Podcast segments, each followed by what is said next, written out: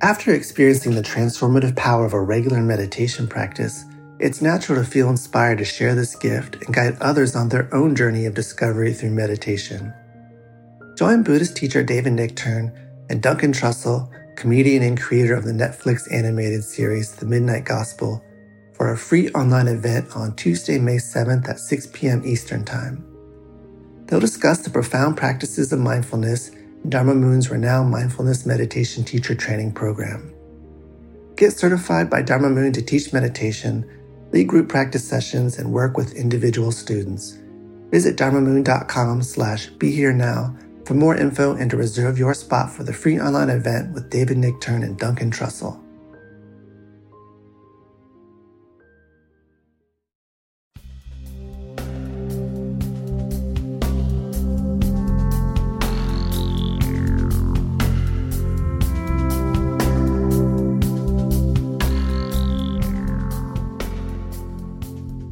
Hi, it's Raghu Markus back with Mind Rolling on Be Here Now Network, and I've got uh, some delightful people that I want to introduce you to, and uh, uh, I think there's no doubt that uh, there's very few of you who listen to this program or listen to any of the programs or the podcast rather on the Be Here Now Network have not heard of Alan Watts and I was just telling. Uh, so I, I let me uh, just welcome to Alan Watts. Of course, has a number of children, but the two young ladies that I have here right now, Anne Watts and Joan Watts. Welcome to Mindrolling.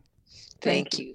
It's great to have you. And uh, so, uh, what has uh, piqued my attention uh, is this wonderful book that came out recently, eh? towards the end of last year, the end of 2017. It's Early the collect. December. Yeah. Oh, so it's really brand new. Yes. And it's the collect.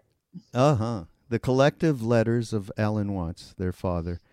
Uh, Joan and Anne put this together, and when I fir- this is a large book, by the way, everybody. Uh, I mean, what five six hundred pages. I was a little daunted by it, and uh, and then it is got to be one of the most fascinating uh, books that. Uh, of course, I love Alan Watts, so there was a natural affinity for me to. Oh wow, this, that, and the other. I'm finding this out, that out. You know, stuff that I, I had no idea about, and I knew something because. Uh, and many of you out there may know this and may not know this.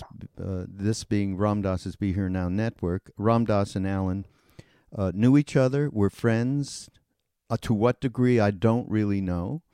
Uh, I haven't actually gotten into this with Ram Dass. Uh, he's writing his memoir right now, so I'm sure we're going to find out more of that. Uh, but um, I do know that uh, they were involved in psychedelic experiments in the in the '60s, and and I think that Alan was really closer to Tim Leary because I saw letters to Tim, but I didn't notice any letters to to Ram Dass or Richard Alpert. So there was one one letter in there uh, that was addressed to all of them, but Ram Dass was included in that letter. Uh huh. Yeah. Uh, so, so there's a, a direct connection, and as I was saying to uh, to Joan and Anne before we went live here, uh, I can't tell. I said I cannot tell you how much mail we get at the foundation where people are thanking uh, thanking us for presenting Ram Dass's stuff and re- lectures and books and all that stuff. But at the same time, if it wasn't for Ram Dass and Be Here Now and Alan Watts, I don't know what I would have done. So much of that uh, came our our had, comes in on a regular basis. So the the connection between the two of them far exceeds uh, the fact that they knew each other and were friends and so on. But uh, let me uh, let me get to you. know, I mean, these letters have been around. I mean, I cannot believe how uh, how much your father wrote to everyone. I mean, everyone, and how extraordinarily uh, uh, detailed these letters were. I mean, they're just inc- they're really incredible. And uh, so you've had these for a long time. I know that. What was what suddenly motivated you to put these together into this book? How did this all come about? Well, it probably came about about the time I retired uh, back in 2015. I'd run a business for over 20 years and uh, retired from that. And I've had sitting in my office since about 1992 two legal size file drawers full of his papers, everything from manuscripts to uh, letters and contracts and so on. Um, and uh, Anne and I uh, were visiting with New World Library a couple of years ago. Uh, they've been republishing some of Alan's out of print books. And I happened to mention to uh, Jason Gardner, the executive editor there, that um, mm. We had letters. And he kind of perked up and said, Letters? and so he said, Well, have you considered publishing them? And we said, Well, that would be a good idea. And he said, Well, maybe we need to find an editor to go through them and so on. And I said, Well, I think Anne and I can do that. And so they very courageously signed a contract with us for about 300 pages of letters, and we delivered uh, a manuscript with 600 pages. and uh, he said, "Oh, we might have to cut some of this out," and I, we said, "Well, good luck." And he started to read the letters, and he couldn't find any to cut out. So I think we ended up taking out three letters. Really? But that's that's the history of it. So, oh, in a nutshell, it was a lot of work because um, uh, uh, most of his letters, uh, probably 95% of them, were typewritten. And so we were dealing with carbon copies. And uh, the letters from his to his parents were all original copies, uh, but again, sort of fuzzy typewriter stuff. And um, he, uh, I think at the time his parents, or at, at the time he was writing his autobiography, In My Own Way, which was published in 1972, uh, it's my feeling that his parents sent him all the letters that he that they had saved of his over the course of his lifetime. So that's the material we had, and um, it was a hard process. Anne and I spent a week going through every single file, every single letter, deciding which uh, would be appropriate to to publish. Mm. Wow, and um, I mean, after reading through here, there is a lot of uh, of of letters that I don't know if I would. Uh, there was one point in the book where you went, maybe this is too much information uh, on some of this stuff, and it was pretty amazing. How did you deal with all that?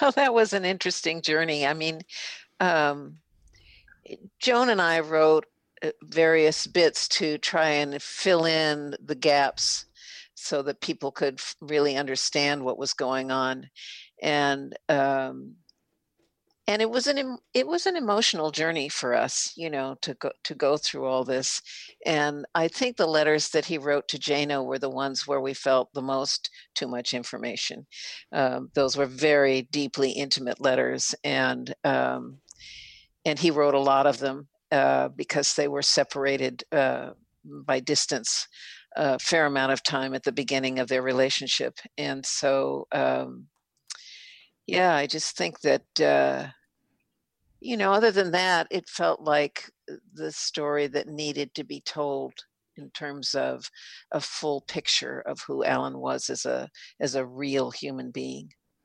Mm, yeah. Yeah. Uh, one of the things that uh, I mean immediately uh, just stood out very early in, in the book, and I, I must read this little thing, a uh, little passage. Just the fact of where he was at, where his understanding at such an early age. I mean, February, this letter is uh, from England uh, to Mr. Sokei-an Sasaki, right? His one right. of his first mentor. Uh, in 1932, what what age would he have been? He was then? 17. Okay, this is a 17 year old. Everybody out there, okay? It's amazing. From what you say there, and from what I have read elsewhere, the essence of Zen is to regard existence universally or impersonally, or so I understand. Instead of thinking I walk, you think there is walking, until you begin to see yourself as a part of the universe not separate from other parts, while the I is as the whole. I have tried this. Uh, how did he do that? He tried that. And the result is, at 17, is that there comes a feeling of calm, of indifference to circumstance. I mean, it's really pretty amazing. Yeah. Uh, Yeah. Extraordinary. extraordinary. Yeah. So, uh, what were your earliest memories? I mean, as you started to grow up, of being introduced to. So you have him as, of course, the man that was your father and the man that went on many escapades over his life. But what about that inner power that he had to be able to uh, to grasp these concepts in a way and be able to uh, elucidate them? And uh, w- when did you first kind of go, "Oh, wait a minute, he's more than just my dad here. He's a something." When did that occur to you, both of you? Well, I think uh, when I was a little girl, um, one of the things that I think he wrote about, uh, maybe he didn't write about it, but in my memory, um, I had a favorite carved teak box that I loved. And I had always wanted to get inside it. And obviously, it was a small box, so there was no way uh, I could physically do that. But he he coached me through the process of getting into the box mentally. Oh, Which we have a little something. What's that? I don't know. I'm just putting myself on mute. It's my phone. Sorry. Okay. Okay. Uh, anyway, uh, yeah, maybe just uh, if you can go back a minute and just uh, repeat that, that would be great, uh, Joan. when I was a little girl, I had a favorite carved teak box, and I always thought it would be thrilling to be inside that box, but obviously I was too large to do it. And my father had this wonderful knack of being able to tell me verbally how I could imagine myself being inside it. And I thought that that was an amazing quality. You know, I just thought, wow, that's so interesting. Hmm. And How old were you then? Oh, probably about six or seven. Right. Anne and you? Um, I love that story. I think that's the first time I've heard that story, Joan. Oh no. Okay. yeah, Isn't that cool? That's really great. Um, I mean, uh, I- definitely experienced him uh, as someone who was really in touch.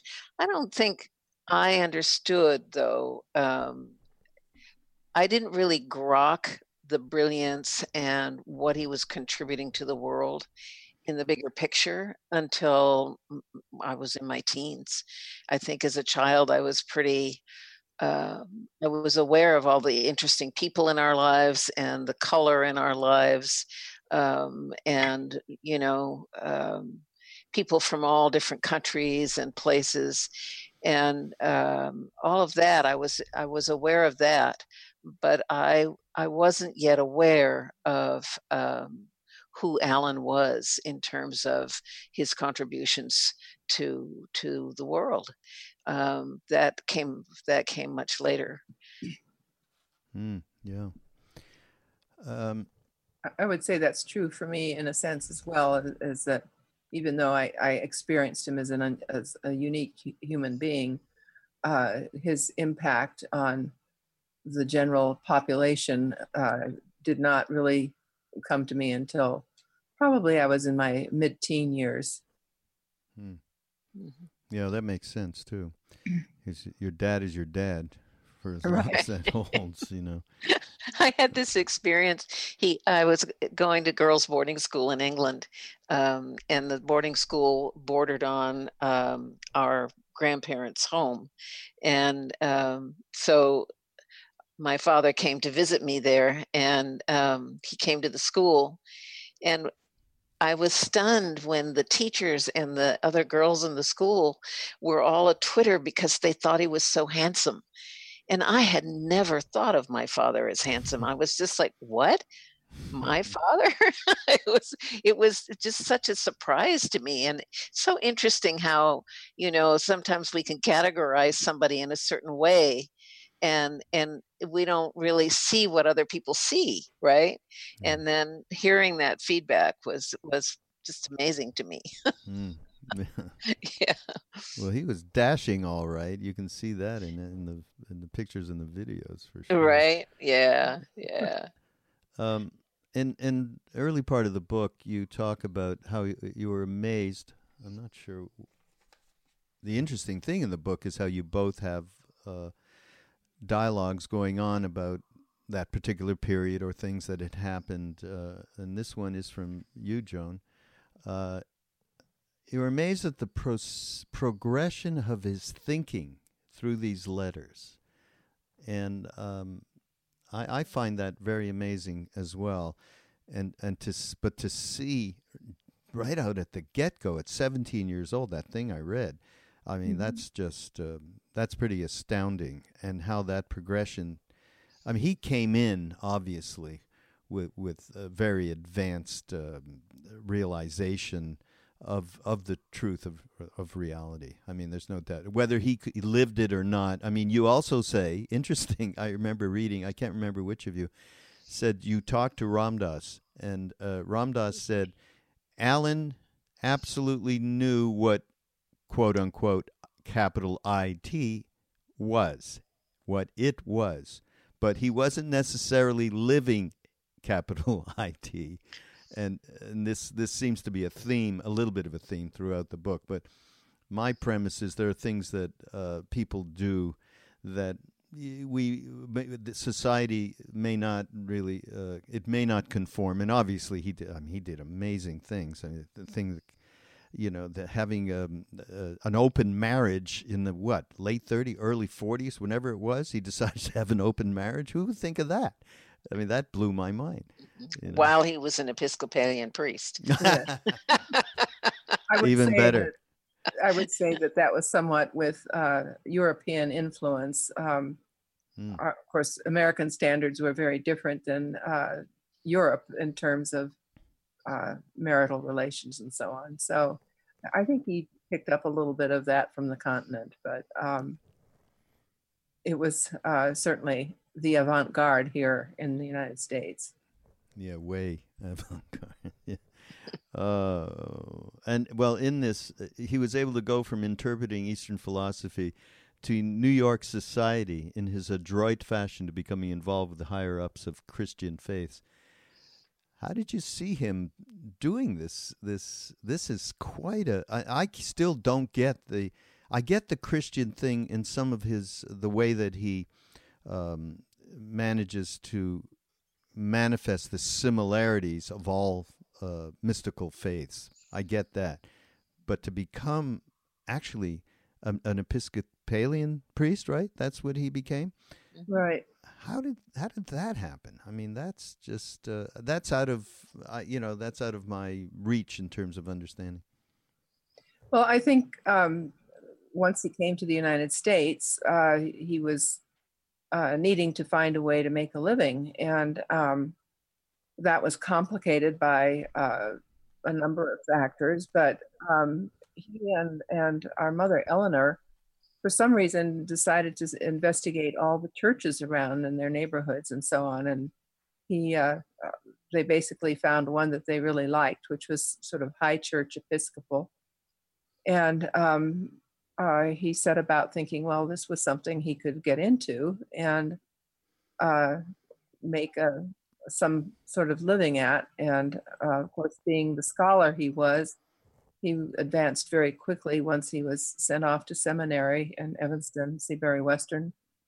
And um, he kind of became a golden child in the sense that uh, his knowledge of uh, Christian doctrine was so great that um, he excelled, you know, and um, people loved it. And once he became a priest and was doing mass and so on, uh, people thronged to hear him. A combination of his wonderful ability to speak and speak clearly and clarify things for people, as well as his knowledge. Yeah. In fact, uh, there's just a, a, little something here that he talks about this. And, and again, this is 1943, still a very young man. Uh, he says, A lot of things have happened to me during the last five years, and it's only recently that I've been really able to see what they were. Before that, my own version of them was not the real version, for I have done a lot of things for stupid and silly motives, which by the sheer grace of God and nothing else have turned to my own advantage. For instance, I had the queerest reasons for going into the priesthood, and the moment I decided to do so, everything clicked to move me in that direction as if it was a prearranged plan. But when I thought I was arranging the plan, it subsequently became obviously the plan was arranging me. so I can't claim any credit at all for what has happened, having done anything but to deserve it. For there is a wisdom, and this is the I mean, you know, we were just talking about just this kind of thing in a retreat that we just did with Ram Dass and others, Jack Kornfield. Uh, there is a wisdom which employs all the weaknesses and foolishnesses of this world for its own purposes, and people people are used by it in spite of themselves. It makes you feel such a fool, but a grateful one. So he he obviously early on understood that we are shown by virtue of our acts on a day to day basis where we can uh, transform ourselves. Mm-hmm. And and he understood that obviously through through what he was saying here. Um, but in those years, what is your what is your memory of being with him during the Christian years? And was his relationship with your mother more stable at that time? And um, what was what was that like? I mean, to be with him in that environment of uh, of the church. Well, it was pretty exceptional. Um, he uh, he was very much into the the ritual of uh, the church, and uh, even more so to the extent that he really uh, brought in more of the Catholic uh, ritual into uh, his masses, and mm. he really seemed to prefer a high mass situation. There would be incense and vestments and uh, Gregorian chants and so on and so forth, and uh, that was all very beautiful to me. Uh, you know, I, I, thought it was lovely, and um, it was very disappointing uh, years later when one day when I was at school in Ojai, I dropped into the Episcopal Church one Sunday morning and was astonished to see none of that. It was very boring and very plebeian, basically. It was just not very much fun. So I, I disbanded that. But um, yeah, I, I think that that was his fascination with it was uh, the liturgy, the the uh, whole uh, going back to the beginnings, basically of ritual uh, in uh, Christianity, and um, just really reveling in that and and producing it beautifully. Hmm. Yeah, he loved the Gregorian chant, um, that kind of thing. He loved good church music.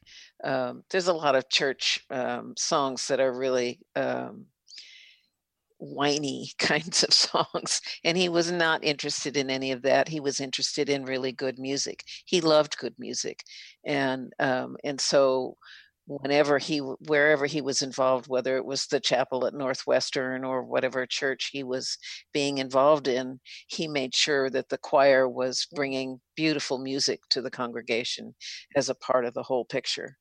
And uh, and and I love that he did that. I think that was a, a really beautiful and special thing, and it's just part of the his whole artistic nature, which was very strong in him, and uh, and and on all levels. And so uh, so the, I I felt like that was a big piece of of how he was too.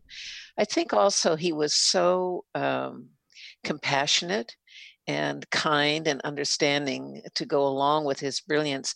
He was just good, as good a listener as he was a speaker, and um, mm. and I think people were very drawn to that.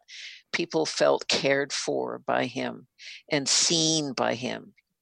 You know, he had that kind of listening that really saw into a person and uh, and people felt that, and I think that was also a part of his popularity. Yeah, yeah, that's. Uh, I'm sorry. Go ahead, Joe. Oh, I was just going to say it was interesting too. As a child, I had the opportunity to go with him to a Greek Orthodox church and a Russian Orthodox church, and uh, watch him take part in in those liturgies. He would be often asked, uh, sort of on an ecumenical basis, to be involved in other uh, faiths.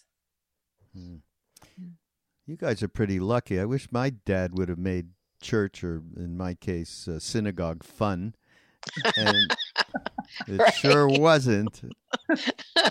Although, yeah. you know, in my case, it led to a, a, huge dissatisfaction and emptiness that led me to read Alan Watts and find my way to the east. There That's you go. One of the things. So you know, it's weird how it all works out. But I love. Uh, but during this, the his years of priesthood, and and the book is sectioned off by by virtue of uh, the different uh, life lives that he had. Uh, you know, his priesthood lives, his the American Academy of Asian Studies, when I guess that was out, uh, started on the east but ended up out west, and uh, so I like the way you've sectioned off the book because it really oh, gives a, a, picture, um, yeah. a, a, you know, a very a cont- continuum that you can really follow. Uh, but th- this is one part. Uh, it's funny because I, uh, I he talks about Krishnamurti, so he got exposed to just everybody, mm-hmm. and right. Uh, and I mean, just amazing the breadth of his his ability to to move in all of these different circles, literary, spiritual, and otherwise. Um, I mean, he he even puts down Buddhism in a certain way. He says, "I grant you the Dhammapada and odd bits here and there show that much of this material was written by bored monks on wet afternoons with nothing better to do." He's really good. I love that. That underneath there is a core of sense. Um, but under, but what remains to us today uh, may have been Gautama's own teachings is that may have been his own teaching is so slight that it doesn't even begin to compare with Lao Tzu, the Upanishads, and the Gita. Uh, it's just uh, take no prisoners kind of thing. And then he he talks about Krishnamurti. Uh, he says he had a great deal on the ball, and he's marvelous at spiritual cathartic, but he only had one idea. And then he said he says it's the power of life, whatever that may be. Yet, though he won't or can't admit it, he's talking about God. He shies away from the word. One must sympathize because that word has some very bad association uh, uh, attached to it. Uh, I mean, I just love that. yeah. Um, as uh, just going forward, uh, I, I mean, we, we touched upon this and of course, this is all uh, material that I had no idea about. None of us who read Alan's works or listen to the talks and so on, uh, we were not privy to uh, to his personal life. And then you read this and you go, "Whoa, wow." He was he was far out in a lot of ways, not just in his thinking. Um, but obviously, and I mentioned this before, he had that uh, unusual open marriage, and that was in, in a time, you know, of uh, uh, God, is it any? I don't know. Is it worse now than it was then? Who knows? I mean, you know, with, the, with the far right and religious. It's more right open so. now than it was back then. you think? okay, I'll well, well, I think it comes and goes. I think it's one of those things that opens up and then shuts down again, and opens up and shuts. It's that cyclical thing about life and politics and religion and what's at the forefront. Um, but I think that there are a lot of people living in um, many different types of relationship uh, who connect with each other, but it's not all that known in the in the bigger uh, to the bigger public. Yeah. Right. But there are a lot of people living alternative lifestyles. Yeah, no, no true. True, but for being children at that point, uh, I just wonder, you know, how you were able to absorb this in, in a way that wasn't detrimental to your development as a child. And also, uh, one thing I read, no matter what, he was doing and uh, whatever affairs and so on and so forth, he seemed to really love you guys, uh, and and he was devoted, and he he he was right there for you. Am, am I getting the right impression? So within this, maybe you can just comment on. Well, most of the time he was right there for us. Uh, but no, you know, uh, um, the first 10 years of our life, of my life anyway, and four years younger, um, he was uh, around a lot because those were the, the uh, church years, the Christian years, and we had uh, a steady home life, even though towards the end um, it became complicated by having extramarital relationships. Uh, and um, for me, uh, when I was about 10, when it was sort of the thick of all of that, it was complicated because um, I went to school, I had friends. And of course, people started understanding what was going on at Canterbury House. And um, my friends weren't allowed to come over. I was allowed to go over to their houses, but they weren't allowed to come over to mine. So you can get kind of get the sense of that.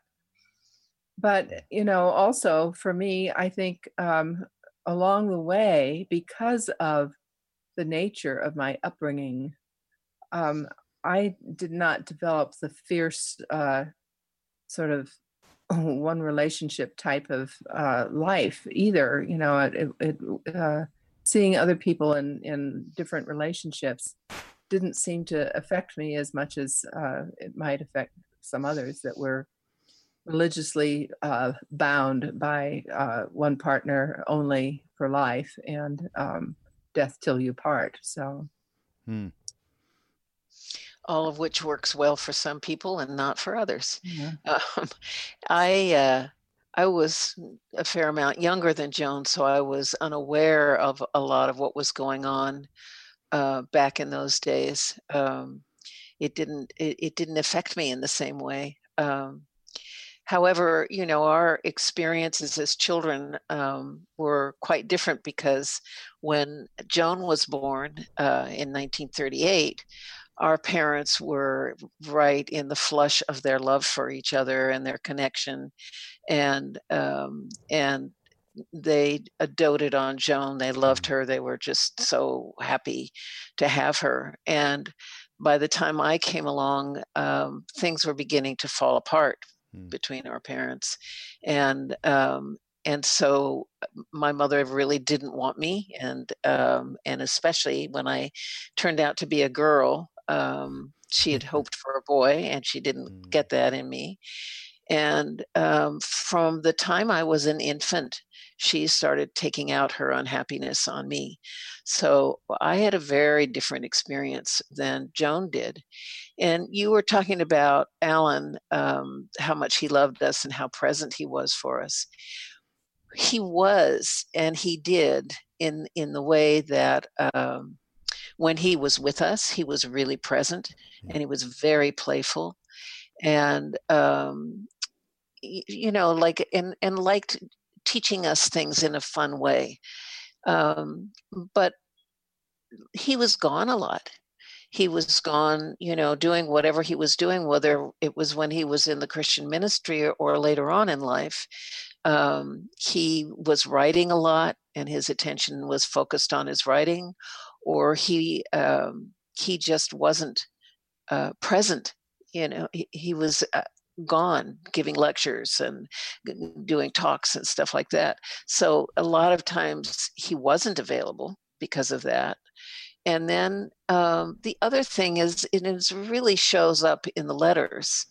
Um, he was well aware of what I was experiencing with both my mother and um, and my stepmother, his second wife, Dorothy, and and how how they treated me, and um, and he felt badly about it, but he never became my ally. He never stood up for me, oh. and in that sense, I felt let down by him that mm. he didn't, and um, that was that was pretty hard. Mm. But other than that, I I adored him, and I loved our time together, and um, that that has always been true. Mm.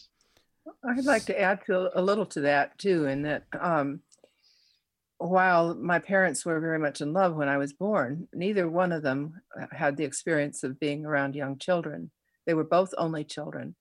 My mother was raised by a governess and had uh, no imprint on what mothering was because her mother was not a good mother. And um, my father, of course, was uh, distracted by all his very interesting things that he was doing. Uh, obviously, he was fascinated with my development. But about the time of their divorce, I was sent off to private schools and didn't see much of him. And in fact, uh, when he was supposed to pick me up for a long weekend, sometimes he wouldn't even show up. And the school would have to figure out where I was going to stay um, for that time period. So that was hard uh, to feel somewhat uh, neglected. And um, although when he was there, he was marvelous, he was fully mm. present. And that's really, I guess, as you can tell, I have a certain impression. I obviously saw the places, and and and certainly, and I it was very pointed how the difficulty you had with uh, your stepmother. I mean, that sounded like a horror, uh, and uh, and and and the, so much of the time he was traveling, he was away, he was involved in God knows what.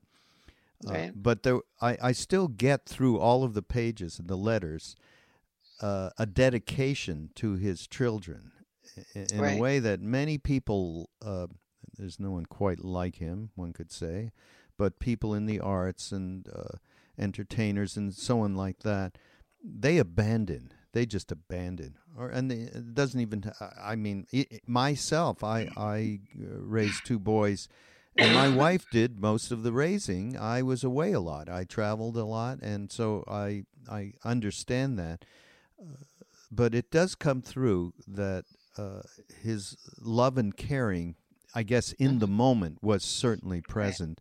And, and yeah. it means something because it again has to do with he espoused all of this uh, incredible spiritual knowledge and how much of it was he living and to me that gave some indication that he was living it and and certainly uh, is an, you all are an example of that up to a point. Uh, uh but what uh, the other thing in this book, by the way, uh, as you can tell, everybody listening, there I, there is a, a lot of information about Alan and his relation with his family, his wives, uh, his relations with many other people from Henry. I love this, the letters to Henry Miller. I mean, those are extraordinary. uh, and so many people like that. He'd write to anybody. Uh, it's just, uh, I have to read something later on. It's, he wrote to a restaurant where they wouldn't let him in because he wasn't wearing uh, shoes or something. You know, it was, was like one of my favorite letters. it's my favorite too. I'm going to read a little bit later, but uh. but at the same time, throughout the book, which uh, the nuggets that are in there uh, that really translate uh, a real connectivity that he had to the truth. Those are are precious, and uh, so in in the uh, section, uh, it's 1951 to 1957, and uh, the heading is California and the American Academy of Asian Studies, and and Ram Dass remembers, uh, I think, just after that, or no, during that period, he he had a radio show, right? Was it that period or just after that period? I can't remember. Uh, mm, I I think it started somewhere in there. Yeah, I know. I think it did too. KPFA for many years. Um, yeah. And Ram, uh, it's called. It was called something like Way Out West or uh, Beyond the West or something like that. Yeah. Right. Yeah. Well, Ram Dass does remember the influence uh, because he was at Stanford and he used to listen to Alan on Sundays. Mm. He said, you know, so that was some, yeah. Uh, so yeah. here's here's one of these nuggets, and it comes from a, a Time magazine, published some sort of article. Uh, it's called Zen, Beat and Square. Okay, in 1958. Right. It's a great. Yeah. For Anglo Saxons, the main obstacle to the achievement of Zen's peace is an inability to purge themselves of the need for self justification. Hmm. This urge to prove oneself right has always jiggled the Chinese sense of the ludicrous. The Chinese, who, who rated human heartedness ahead of righteousness, powerful thing right there, human heartedness ahead of righteousness, felt that one could not be right with all, without also being wrong. At the roots of Chinese life, there is a trust in the good and evil of one's own nature, which is peculiar foreign, peculiar, peculiarly foreign to those brought up with the chronic uneasy conscious, conscience of the Hebrew Christian culture. That is an incredibly incisive um, quote from him, and uh, there's so many of them in this book. So I, um, I anybody who is a fan of Alan's work, and again, many of you that listen to uh, Be Here Now Network, I know you are, so I can't more highly recommend. I, I don't want to be a salesman here, but still, uh, it's it's really pretty good. Uh, the the next section, which is then it starts to get into areas that I remember being a hippie back in the West Coast in the late '60s, which is where you know I became aware of Leary and Alpert, and uh, you talk about how he was involved with Leary and Alpert during their studies of psilocybin LSD at Harvard, and he was involved with their experiments with prisoners at the Concord Prison Pro- Project in Northern California. Were, were you aware of, of that at the time? Because then you were uh, more adults at that time. I was living in the Midwest, and um, I'll never forget. Uh, it was mid '60s. Uh, Time magazine came out with uh, an article about uh, Leary and uh, Alpert in uh, Harvard, and there was a photograph, and in the photograph was Alan Watts, but nobody picked that up at the time, and I breathed a big sigh of relief because I was living in the Middle West with an up and coming executive for a company, and I thought all I needed was for people to know that my father was involved with experiments in LSD and psilocybin. So that was kind of amusing to me. That was kind of the, the first really that I knew that he was involved in that, just seeing that picture. Oh, that's funny.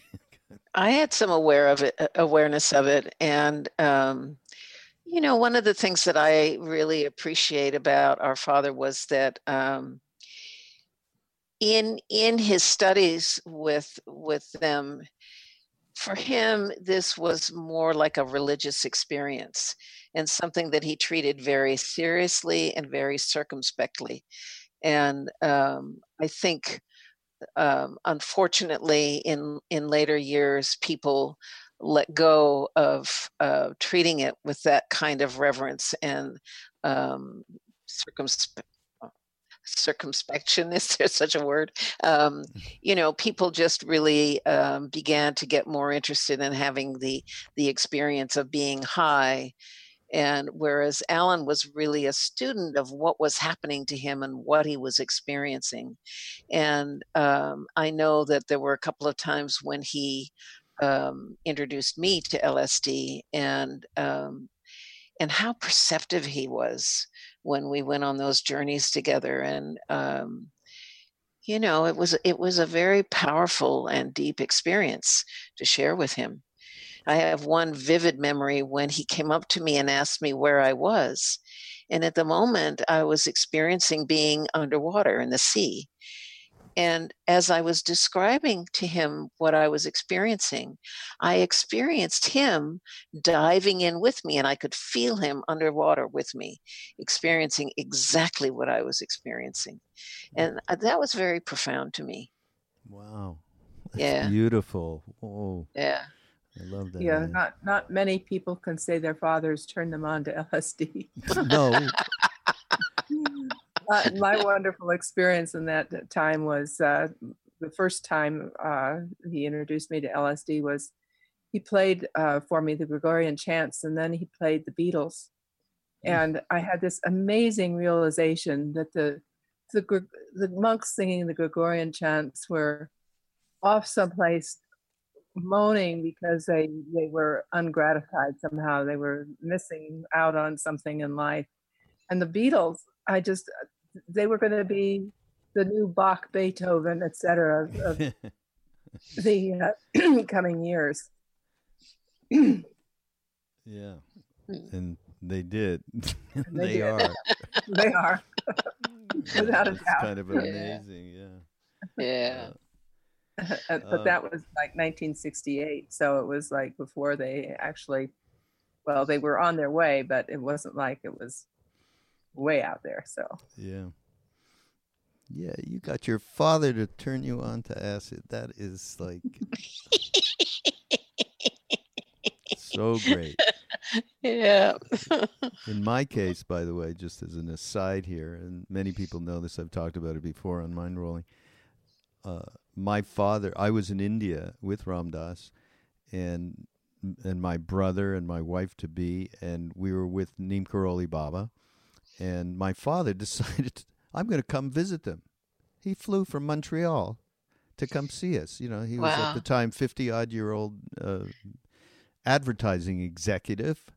And there he is, and I'm like, "Oh God, how can I'm not going to be able to handle it?" We we were at odds uh, as well, and um, so uh, it's a famous story that I tell that uh, Uh-huh. it's in the book "Love Everyone." Actually, that we put together of all of our experiences going over there, the Westerners that did that. And he turned to me and he said, "Did you give your father the medicine?" I go, "Yeah, he had a cold. I gave him some uh, aspirin." He said, "No, no, no. The yogi medicine that Ram Dass gave me." I went, "Acid?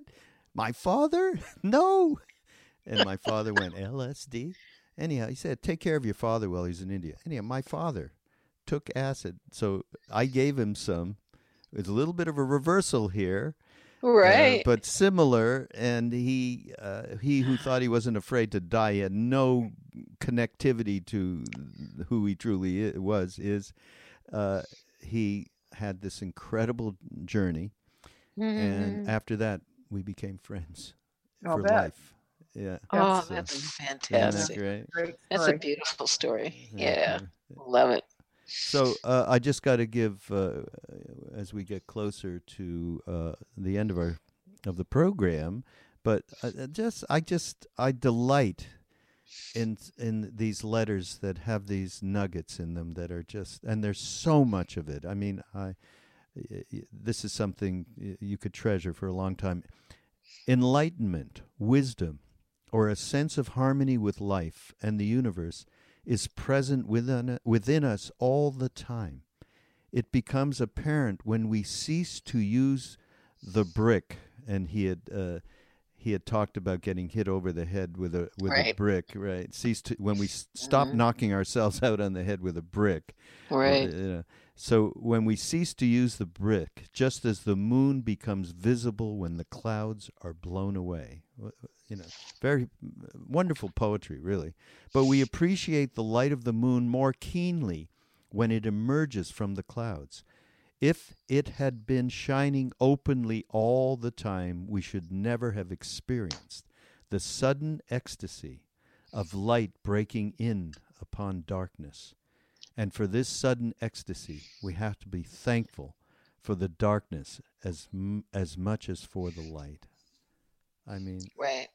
Yeah. I, so, I always felt that that was the, the epitome of, of a lot of what he had to teach was uh, the difference uh, of knowing the difference between black and white. If you didn't have black, you wouldn't know what white was, and vice versa. And uh, that way, uh, pain, ecstasy, you can think of all of those dualities and how uh, if, if you didn't experience one of them, you might not understand the other. Yeah. Right. Yeah. Yeah. yeah. I, I wanted to mention something Yeah. um, that we didn't tell you about, but you mentioned Sokei-an Sasaki Mm. and Alan's uh, early connection with him because Alan had heard what a great teacher he was. And there's a new book out um, called Zen Odyssey uh, by Janica Anderson and Stephen Schwartz. And this is the story of Sokei-an uh, and Ruth Fuller Sasaki, who was our mother's mother, and the birth of Zen in America. and it's a very thoroughly researched book, but told in a, a very easy to read story fashion. But it completely interweaves with our book because um, there's a lot of talk about Eleanor and Alan and their connection mm. and. Um, and Ruth's connection with Alan, and you know through the years, and uh, so that's reflected in both books. And uh, there's a letter from Sokei-an to Alan in this book, Zen Odyssey, and um, so there's just this very delightful interweaving. And I think it's important for people to know about Ruth was the first woman and the first Caucasian accepted into the Zen priesthood in Japan. Mm. And um, and and her journey is an amazing story, and she was a very serious Zen Buddhist scholar, and um, and translated books from Chinese and Japanese into English uh, with the help of, among other people, Gary Snyder, who was also a really close friend of Alan's. So, yeah. um, you know, there's that connection as well. And uh, so Joan and I love um, telling people about that book because mm. we think it's a really important story for people to know, and it's it, it's just a, an additional perspective. Yeah. yeah. Will, uh, by the way, we're going to put all of this up on the uh, show notes on the podcast page, uh, BeHereNowNetwork.com slash mindrolling, and we'll put, a, uh, of course, the link to the, to be able to get uh, uh, your book, uh, The Letters of Alan Watts, and also this Zen Odyssey, and other books that Ra- Alan wrote himself. Of course, we're going to put those up there as well. Just before we go, I, I do want to s- just ask you, what feelings have you, what's happened to you in the course of doing this book? That maybe gave you a, a little bit of uh, a shift in perspective about your father. Something, I mean, something happened to me. Of course, I I come from ground zero, except for his uh, his books, but still, there was a, a lot of illumination. So, what happened to each of you in the course of putting this together and reading all these letters? Well, I think it was a, it was an amazing journey uh, for both my sister and I. Uh, I think we became closer uh, through the process of it because we understood a lot more of what was going on in our lives. Uh, you know, uh, you as a child, you you see things and you think certain things, and you carry those memories with you into adulthood and beyond and it was kind of a verification of what we experienced and um, hmm. uh, i think that was helpful to us in many ways especially for me um, and uh, uh, certainly a, a, much better well it was a great time of reflection on on uh, my life and alan's life and um, how uh, how i came to be the person i am and um, uh, it's also uh, sort of morphing into something more interesting as I'm going on here now. Um, I thought all I had to do was write a book, and um, now all of a sudden I'm on book tours and radio talks, shows, et cetera, et cetera. And so that's a whole different uh, thing. I, I hadn't really anticipated that. So it's it's interesting. It's an interesting journey. Yeah, I bet. Uh, I had some similar experience to Joan, especially the bonding between her and me um, was very special and continues to be. Um, and uh, I think um, another aspect of this, I think, for both of us is the appreciation of the scope of his brilliance in a way that I hadn't really ever grokked before. And uh, through these letters, I was just struck again and again and again uh, by the depth and the breadth of his uh, knowledge and awareness and eh, you know he he was voracious in terms of wanting to study everything and to understand how the mind works and all of that. He was just voracious in in his study of all that. So um just and the and the appreciation also of how much he has affected so many millions of people worldwide mm. um, as evidenced by the many Facebook um, fan pages for Alan, who have members from all over the world, and emails that Joan and I get from from young people, very young people, like a 15 year old from Denmark or a 26 year old from Iran. We just heard from who uh, discovered Alan. A friend had a had the book Psychotherapy East and West, and they can't even get books by Alan Watts in Iran right now. And so uh, he heard a podcast interview uh, with us and was so excited by it. So, you know, those kinds of things. Um, it's really uh, very heartwarming. Hmm. Yeah, I have to imagine that. Yeah. Um, one of the in- interesting things towards almost the end of his life was I, I, think it was in April of 1973 he brought together a group of people. He he learned about a man by the name of G. Spencer Brown in England who was uh, involved in quantum physics, and he found that absolutely fascinating. And he brought him to this country to introduce him at a workshop uh, at Esalen that uh, Ram Dass participated in, as well as many others like John Lilly and Claudio Naranjo and a number of different people you would recognize and uh, to me that was absolutely fascinating. I i always felt like you know here hear people talk about you're either right brained or left brained i think this man operated off both sides of his brain without a doubt to be able to be artistic uh, and uh, write the way he did and yet uh, understand things uh, as complex as uh, languages latin and and um, Greek and uh, quantum physics, even. You know, I mean, what a what a brain. Yeah, what a, what a brain. Intellect. Yeah.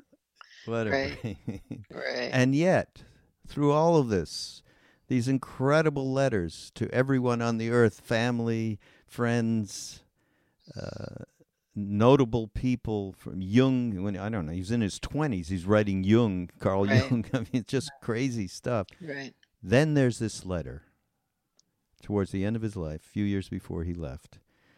He went to a restaurant with his wife, and uh, they wouldn't let him in. So he wrote a letter to them. But from your establishment, we were rudely excluded by an arrogant young man for the picadillo of wearing sandals over bare feet. Otherwise, we were elegantly, if informally, dressed. Now, your food has been consistently excellent, but you are not the St. Francis Hotel. If you have an eye for the future, bear it in mind that you are operating in an, in an area where an increasing number of young people, your customers to be, are unwilling to dress like morticians. and then, further to that, why must we be obliged to come to your restaurant with our feet sweatily enclosed in wool and tight leather, observing a mere ritual which, however appropriate in the snows of Chicago, is unnecessary in California. I really believe that a change in your policy is in order, as well as an apology to a longtime customer. okay. I love that letter. I like to read that one too. yeah, that is so yeah. great. Oh yeah. God. Well, thank you, Anne and Joan. Thank you, thank so, you much so, much for being with us here at Mindrolling on on uh, and and I love all the connectivity. I'm going to have to uh, query Ram Dass a little bit further about uh, his relationship with your dad, mm. and uh, share that with everybody.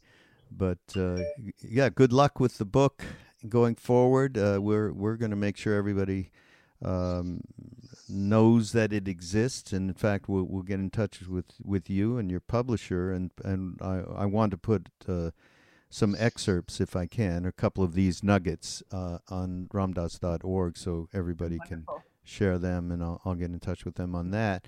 And uh, again, thank you. Thank you. Thank, thank you. you. Oh, thank you so much. It's been a pleasure. Yeah, this is Mindrolling. I'm Raghu, and we'll see you next time on the Be Here Now Network.